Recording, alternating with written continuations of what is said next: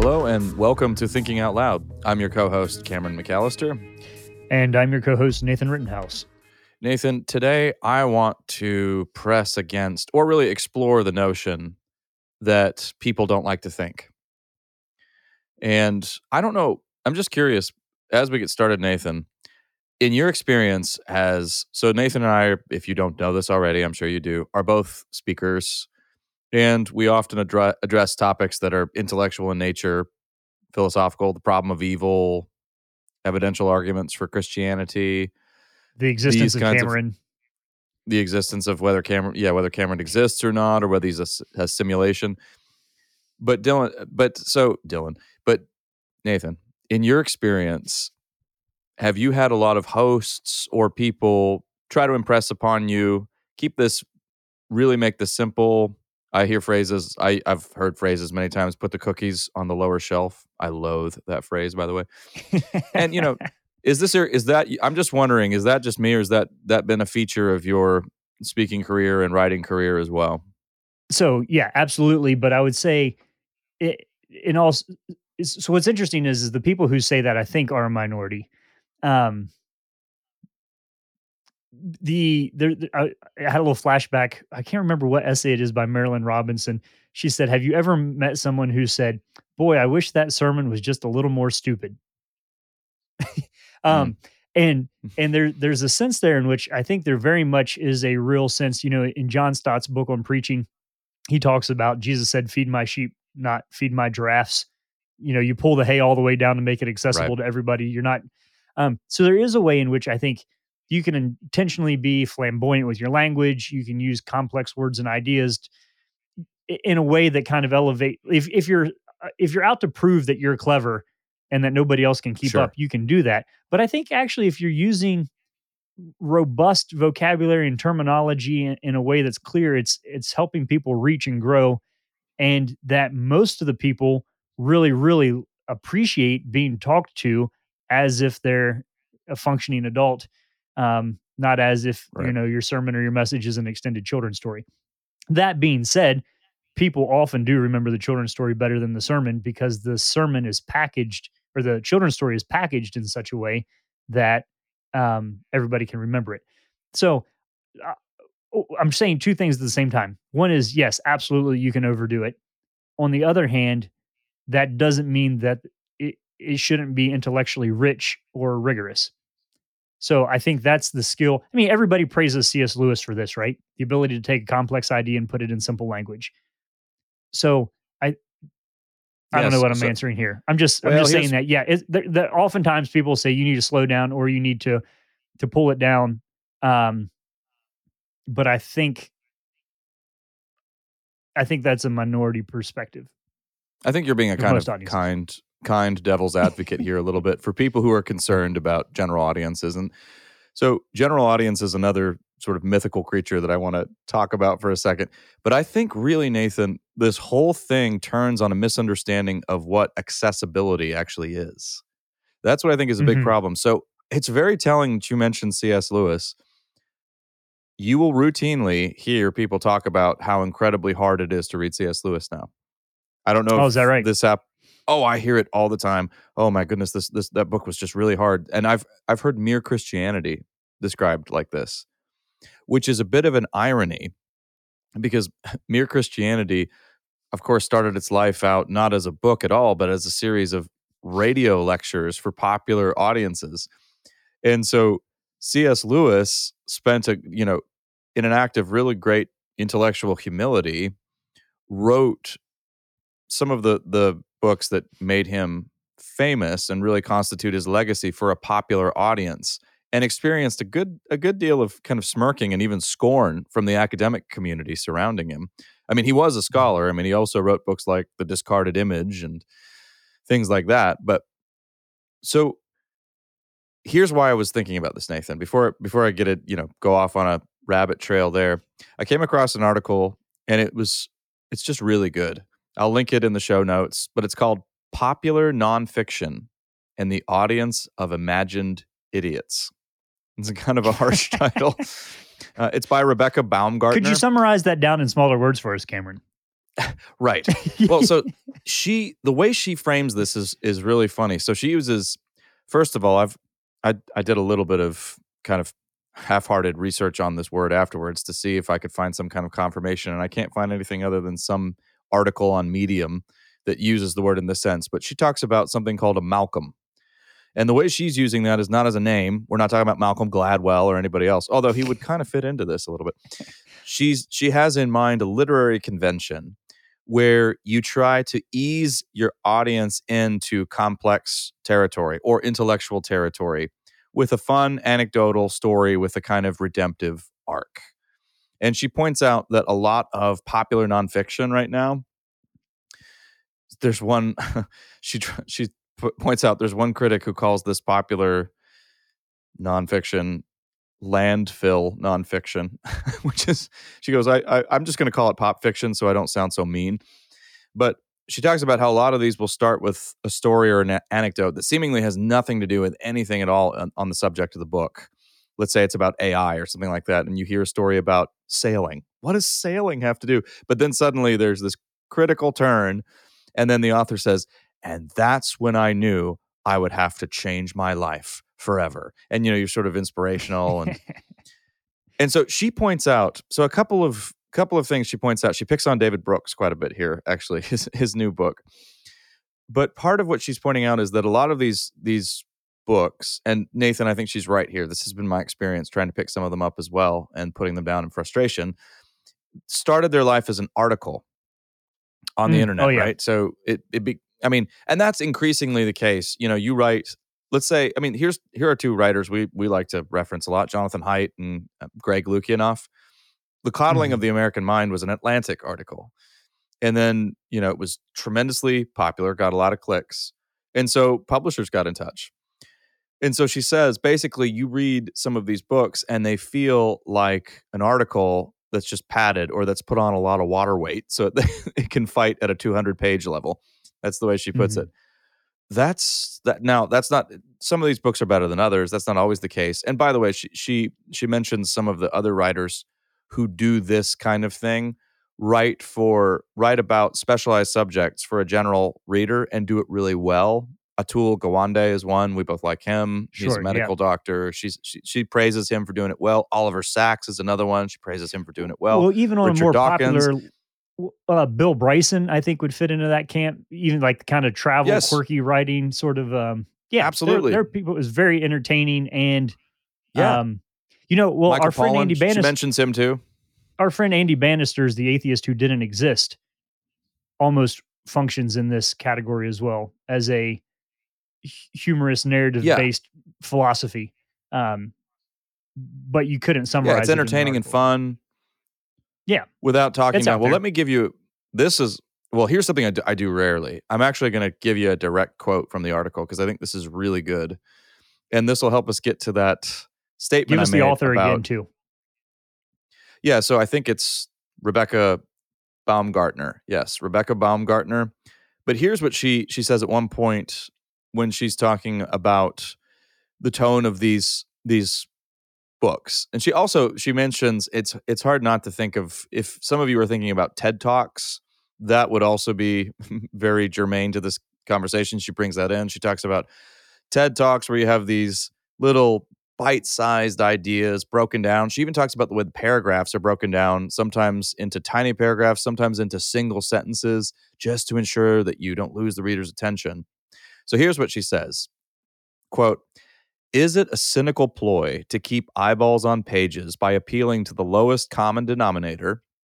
Or has the standard authorial voice, after a couple of decades marinating in YouTube and a feedback loop of other pop nonfiction, truly become this shallow and falsely chummy?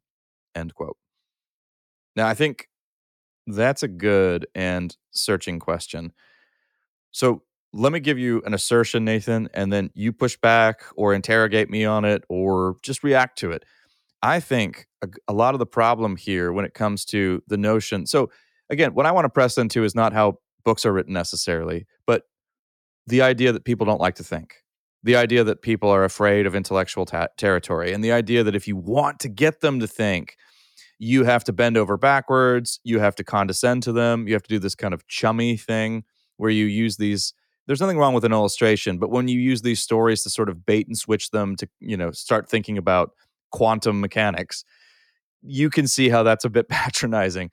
So I think that this really turns on a misunderstanding of what accessibility means. Mm-hmm. For a Yeah. lot of for a lot of us, this the assumption seems to be that accessibility is synonymous with oversimplification or dumbing down. When in fact, accessibility has to do with translation more than anything. So you take some specialized body of knowledge or some highly technical form of knowledge and you the the goal is clarity, not dumbing down. Clarity, you make it sufficiently clear. This is where C.S. Lewis is an absolute master. He clearly has a handle on the ideas he's conveying. He understands them very well, but he writes so clearly. If you're, you know, we have a friend, good friend of ours, good friend of TOL. Hey, hey there, friend, Trav, who is works in a field with a lot of people who are very technically very gifted, engineers and, and such. But engineers often have trouble articulating their specialized knowledge to laymen. That's that's a Mhm. real skill. They can only if you ask them to describe what it is they're doing and describe the problem, they'll use a whole host. Of, they'll use a bunch of terminology you you don't understand and you can't wrap your head around it, and they get frustrated because actually making this clear to you, a layman, takes a whole lot of work. But that's the people who can do that. That's accessibility. If you can, in fact, do what Richard Feynman did and translate physics and quantum mechanics, if you can make some of this stuff clear to people, or if you're just a parent with your child, you know, I think about Dylan asking me about nuclear fusion, nuclear fission, and trying to find creative ways to translate this for him. That's really what accessibility has to do.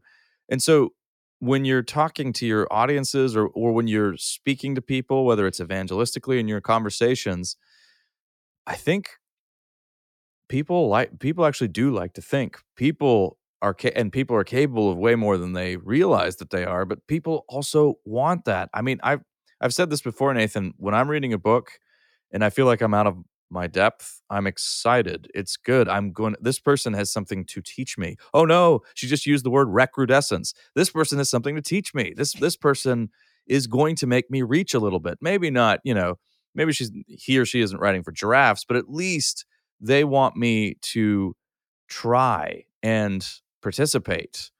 So uh, Mhm. that's I think that, that's that's the way I would put it. Yeah. So, a couple things here. Um, I was trying to think of times in which I've heard somebody say, I don't want to think about that. And it all refers to tragedy. So, maybe you hear a story of a grandfather who backs over his grandson and kills him in a parking lot. Mm. And and I can imagine my mom saying, "Oh, like I just I can't even imagine. Like I just don't want to think about that." Obviously, she is thinking about it, but it's a category. But the phrase "I don't want to think," yeah, the only times I hear somebody say "I don't want to think about that" are, are emotional responses to tragedy. It's never like, "Oh, you know, that's an interesting idea. I don't want to think about it." I've never run into that. Um, and and there's also some pretty significant stereotypes on who who is a thinker and who is interested that just shouldn't be there.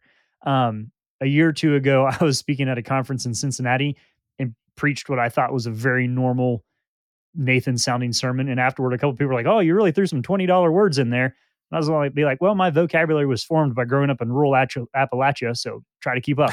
you know um it, was the sense of like well i didn't i didn't i wasn't talking to all these professional preachers any different than i would in my home church um so there's that but so all right let me subtle devil's advocate here is i don't know if you've ever gone on a run or a bike ride with a group of people that are actually faster than you it's pretty miserable It's great. It's, Um, it's it's not fun. Yeah.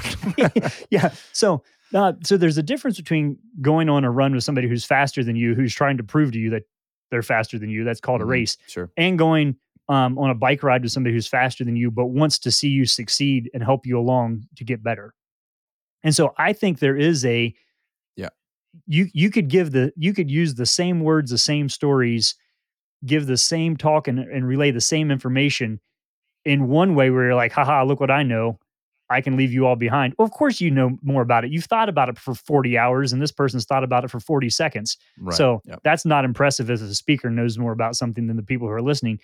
But, or there's another way in which the heart of the speaker is very much like, I've thought a lot about this, and I think you'd be blessed by thinking about this too. Come along with me and look at this. So, in some ways, it seems like the toning and the intention there is the thinking an invitation or a confrontation. That would be, I, I think, if people th- if people Yeah, think of the thinking as a as a competition, we shut down. If we think of it as an invitation to participation and to exploration, then then that lights us up. We get excited about it. Um, and Yeah. and I I'm sure you get a thrill out of same I do helping my kids. Um, you know, Madeline and I were having a conversation about what does the word uniform mean the other night, and her clicking on uni same shape form. What does it mean for a basketball team to have same uniform? They all have one form. Like it was, she was like, I could see the pennies dropping in her mind quickly of like, what does this word mean and what are the appropriate uses of it? And I knew more about it, but I was delighting in seeing her do it. And so if if you do enjoy thinking, then you also enjoy helping other people think. So I got a little off Mhm. topic there, but those are my first thoughts. Yeah, no, that's great, especially the contrast between invitation or, you know, really, yeah, confrontation or or just yeah, a competition. that's that's true. I think in some ways an example I'll bring in here is David Foster Wallace. So I think part of the genius of the nonfiction persona he constructed and and Dave and you know Nathan you've you've read it before you've read some of his his essays he just walks this amazing tightrope of being able to to engage some really heavy, heavy, heady, and cerebral stuff in a very avuncular tone. Really, it's it's the tone of a classic polite Midwesterner. Way to And use this- I mean, is- avuncular in a conversation about making words accessible. Oh, there you go. That's that's kind of an irony, irony but but you know th- so he does this he does this really well. He's able to and he and he throws in all these you know colloquialisms and all these these very kind of normal phrases but then all of a sudden he'll start he'll bring in heavy ha- academic language. He'll talk about something like the death of the author trope and he'll heavily footnote it. But the whole time the feeling you get when you read these essays now not everybody you know it's not everybody's cup of tea. Some people don't. Some people really can't stand David Foster Wallace, and that's fine. But they just a lot can't of be people friend. who, and by It's the okay, no big deal. well, no, that's fine. Well, I mean, you know, and you know, there's a there's a big division and debate among a lot of David Foster Wallace fans. Those who are devoted to his fiction, and those who think his his essays as nonfiction are really his his best work. I'm not going to tell you where I come down there either way, but his but these essays are tremendous. They're phenomenal, and they're very laugh out loud funny, and they really will make you think. But the feeling you get as you read them is, yes, I'm in the presence of somebody who's smarter than me. However, the the feeling, and again, I think this is very much the style he constructed. He's whether this is actually the way Wallace felt or not, who knows. But he conveys it very well through the skill and craftsmanship of how he makes these essays. The feeling you have is, wow, I'm in the presence of a person who's smarter than I am, possibly a genius, but who cares about me and wants to bring me Hmm. along for the ride. And so that's Yeah. a that's a very special skill. So I mean, obviously that's not every not not everybody is in that category, but of course you do that is a little bit of what I relish when I read certain writers and I come into the presence of somebody who is yes, this person is astonishingly astonishingly brilliant and creative. And yet they want they want to bring me along for the ride. They're they're inviting me in. Yeah. So one of the things that uh, a helpful, I- I'm, I'm just realizing this as um as you're speaking there and thinking about it, is that when you say you know you're listening to something, you're reading something, and you say you know this person's really smart or they're clever or they're brilliant or they're genius or something, um, the the main factor in in that communication is actually how much time they've had to think about it. So if if I go and I'm speaking somewhere, I never think that I'm smarter than the audience I'm speaking to. In fact, they have life experiences and knowledge about things that I don't have a clue about. So as far as the processing speed that we're all capable of, I think we're largely on equal footing. The difference is, and this is the value of, and I mean, for those of you who support thinking out loud, and you're like, well, Nathan and Cameron, you know, have these thoughts and ideas and they've read all these books. Yeah, do you know why we can do that? because I'm not digging ditches eight hours every day. Um, because right. people are saying we think it's valuable for you to read through That's this stuff and think yeah. it's it's our job. Yeah. yeah. And so there's a sense in which the best forms of communication are the people who have um you know, it's like picking a handful of raspberries. You got to deal with the briars and the leaves and all of that. And if somebody will do that and put it in a little carton for you, awesome. Thank you. That's great. So I think good communication does that, where somebody is taking the time to collect the choicest bits of the situation and present it in a palatable way. And it's something to be appreciative of. So that um, I think plays in there as well um, of just like how much time do you have to think about something? That's seems to me the biggest. Oh, absolutely. Oh yeah, I completely feel that every time I speak anywhere, and if anybody you know says says something, you know, gives me some compliment that embarrasses me, I, I just think, yeah, but part of this is part of what I have to do. It's my job. I have way more time devoted to reading and reflection than than the average person who simply doesn't have that luxury because it's not their job and they don't have the they don't have those hours. So and and plus, yeah, you have a you have a host of experiences that I yeah that I need to learn from as well. So mm-hmm. absolutely true.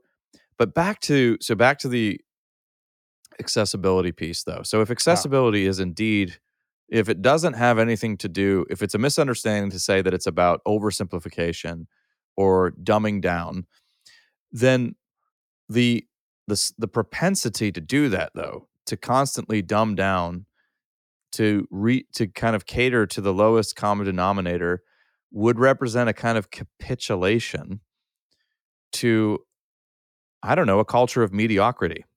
And because let's face it, and this isn't an elitist statement, this is true. So we this is what we in our neck of the woods, Nathan, what we always hear about is how the church is can be dumbed down at times and how sermons are, you know, are not as substantive as they need to be. We need more depth, we need more rigor.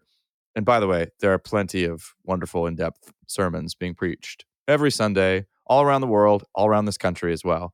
I mean, part of this has to do with the with the church that you're a part of and the type of church and what really what the church model is, of course. But Nathan, we know eh, without having to name names that there are certain church models that are very prevalent, especially around cities and, and you know areas like that that are geared to be more attractional and are geared to be you know have a very you know high octane worship service and be very entertaining. And in those services, yes, the messages usually do follow a TED Talk kind of format of trying to be very accessible, but it's a dumbed down kind of accessibility.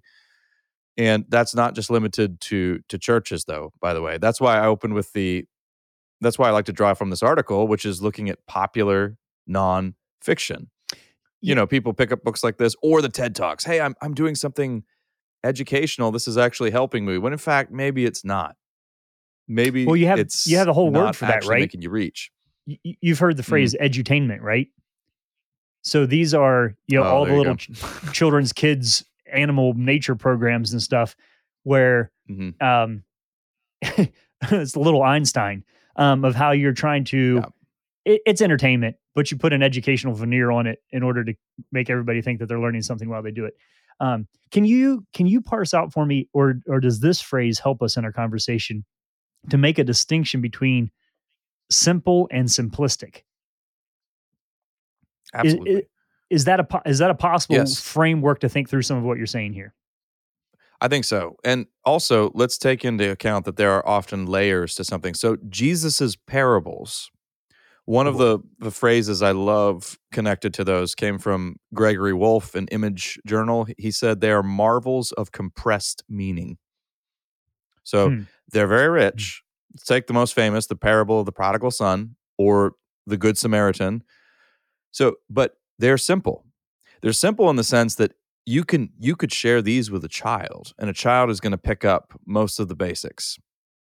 And and the message will get through, but they are also heavily layered. So the more you study for instance the the story of the prodigal if you you can also you can enrich it massively by looking into middle eastern culture and seeing how outrageous it would be to have a father running toward a son who has not only abandoned him turned his back on him but brought public shame to the family all of that. I mean, there, so that I just want to say that don't misunderstand me and, and, hear me as saying there's no complexity or richness to these to Jesus's parables. Well, okay. There is. But you don't need it all at once. They are simple in the sense that they are immediately accessible to the hearers and they use imagery and conventions and characterization that anybody's going to be able to seize on. Yeah, but so okay, so you mentioned the prodigal son. This is a good example, Cameron, though, of the effect of okay. You yeah, actually, all right. So the word prodigal, most people think it means to run away. Sure. The word prodigal means to spend lavishly. The prodigal son is not a prodigal son because he ran away and came back. He's a prodigal son be, because he spent lavishly. And I remember um, a church I went to in college, I was gone on break. I came back. I was like, ah, the prodigal has returned. And the guy's like, you're not a prodigal. You're using that word incorrectly. I was like, oh, never thought of it. Thanks. But you and I ran into that recently where somebody wrote something and they were using the word prodigal and we were both looking at each other like, uh, you know, uh, you're using yep. this word prodigal. I don't think it means what you think it means. Um, so a, a, sense in which there's a, uh, I don't want to say this is a dumbing down or an oversimplification, but to the point that where we've actually changed the words within the pair, like our description of the things in and of themselves.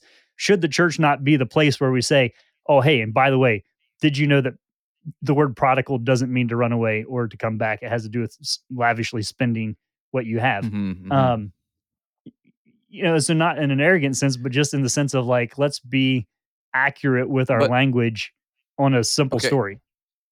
That's and that's great. I want to I want to actually throw some more simple examples at you, some of which will sound less I don't know, highfalutin. I mean, the parables of Jesus. I mean, this is you know these are these are the parables of our Lord.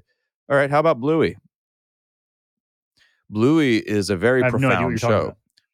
Yeah, that Nathan is the only person listening who would have no idea what I'm talking about. The cultural phenomenon that is Bluey. Bluey is an Australian children's television show about heeler blue heelers of dogs. Yeah. Well, I know they, about them as hunting dogs, but I, not as a TV show. As a yes, so and this is probably the most popular kids show right now worldwide, and that's not an exaggeration. But here's the thing: it really is that good. And I thought for a while, I, I you know me, Nathan, I'm averse to bandwagons. I just I don't want to. I love this. I don't want to be like everybody else. But I think that this this is the show that the way I've put it to my wife is I think this if anything is carrying on the spirit of Mister Rogers, it it's not Daniel Tiger. I don't like Daniel Tiger. Sorry, it's it's Bluey. High but praise. Bluey is real. Yes, but Bluey is simple. It is a it's a children's show that children absolutely love. My kids are delighted by it but it's also very profound. I mean, there are certain episodes that make some people cry. I mean, probably not me, but some people. it's a very profound show. So, so there's an idea. There's there's a, again an example of simplicity. I mean, I'm reading the Chronicles of Narnia to Dylan right now. Reading Prince Caspian. Prince Caspian is simple in the sense that it's direct and clear. Other children's, you know, children's stories are actually a good place to point for profound simplicity mm-hmm. that's that's that's simple in the good sense the wind in the willows you know yeah. these are the velveteen rabbit simple well, your, profound. And your fables and yeah. fables and fairy tales carry deep right. laden meanings yeah yeah yes so i think again it's it's resuscitating words like accessibility words like simple words like clarity what we tend to think and it's just it's folk wisdom and it's often it's articulated with the best of intentions and sadly i do i hear it sounds like i hear this more than you do nathan but it's it's usually yeah but today audiences aren't like they used to be because we have youtube and we have smartphones. And so human nature seems to be kind of different now. Now again it wouldn't be articulated quite like this i'm exaggerating a little bit to make a point. So you got to get your point across in 30 seconds. You know, if you don't do this, you'll lose them. If you don't do this, you'll lose them. If you don't use this many illustrations, if you don't have this many pictures, and I just don't buy any of it. I mean, do do we, you know, want the dopamine rush of, you know, offered by social media and all of that? Yeah, I mean, increasingly we do we do have a lot of addictive behaviors and all that, but fundamentally, human beings still are human beings and they desire wisdom and depth. And especially, I especially feel this when I talk to younger people. That's what they Well, I want think- depth, yeah. wisdom. Well, I think Yeah. is it a function? Is it a function of curiosity too? Though, I mean, it is. Uh, it's it's. I guess there are people who aren't curious. I don't know, but it seems like a, a standard part of a healthy human is to want to know Mm. more and to learn and to be exploring and pushing the boundaries of things. Um, That's what Aristotle like said. plays in here. yeah, no, I th- I think it's I think it's true, and I don't I don't think that's that's changed. And again, here's another piece of folk wisdom. Well, now that information is you know widely available, information is cheap. It used to be that you had the Dewey Decimal System, and you had to actually hunt down facts, and you had to physically go to a library. Now, I'm not downplaying; those are actually important steps, and yeah, I mean, you walk through those, you're doing some work to get to information. But the notion that because we have Wikipedia or we can search something on Google, that we no longer are that that's led to a complete deadening of curiosity is false. I don't think Well, that's the- true at all. Now, you could I would- disagree with me, and that's fine, but I submit to you that's false. I think if if I wanted to do serious serious research for a day, it's still faster for me to drive to a library and use books than to click around on the internet. So focus is also something Well, we have think- to throw in here, and and just to say that, Yep. um, yeah, oftentimes like I mess something up and it costs me, and my dad will laugh and say, you know, you cut a board too short, you hit your thumb with a hammer, whatever, and my dad would always say, "Well, education always has been expensive," um, you know, and and so I Yep, think yep. that that's there, there's a joke in that because I mean the price of college tuition, and all of that is phenomenal. But like start a business that fails, or I mean that's an expensive endeavor. I was talking to a friend about uh, running a donut shop, and he's like, "I did that for a couple years." He's like, "That was the most fun I ever had, losing a hundred thousand dollars." Um, you know, Wow, yeah. education is expensive, um, and so Yep. there's a sense in which th- the price of learning always requires something. And in a lot of Mhm. situations now, the only price you have to pay is a little bit of focus and attention to learn great things. And so that's a marvel to be able to live at a time where we have, I mean, I'm 37. I rode my bike to a public library to apply to go to college. I mean, you just think about the the access to information that shifted in in the last 20 years of my life. We have a phenomenal amount to be thankful for there. So mm-hmm. do we need do we need a Malcolm? Well, I mean, maybe the Malcolm helps us remember the main point, serves as an illustration or an illusion that fixes it in our mind. But uh, I'd say anybody who has made it to this point in this podcast doesn't need one. And just in case you missed it, the podcast you are listening to is Thinking Out Loud, podcast where we think out loud about current events and Christian hope. Thanks for listening to Thinking Out Loud. If you'd like to learn more about what we do, book Nathan or Cameron, or if you'd like to support us financially, whether through a one time donation or on a monthly basis, you can do so on the donate page at www.toltogether.com. That's toltogether.com.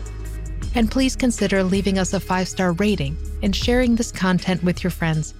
It really does help.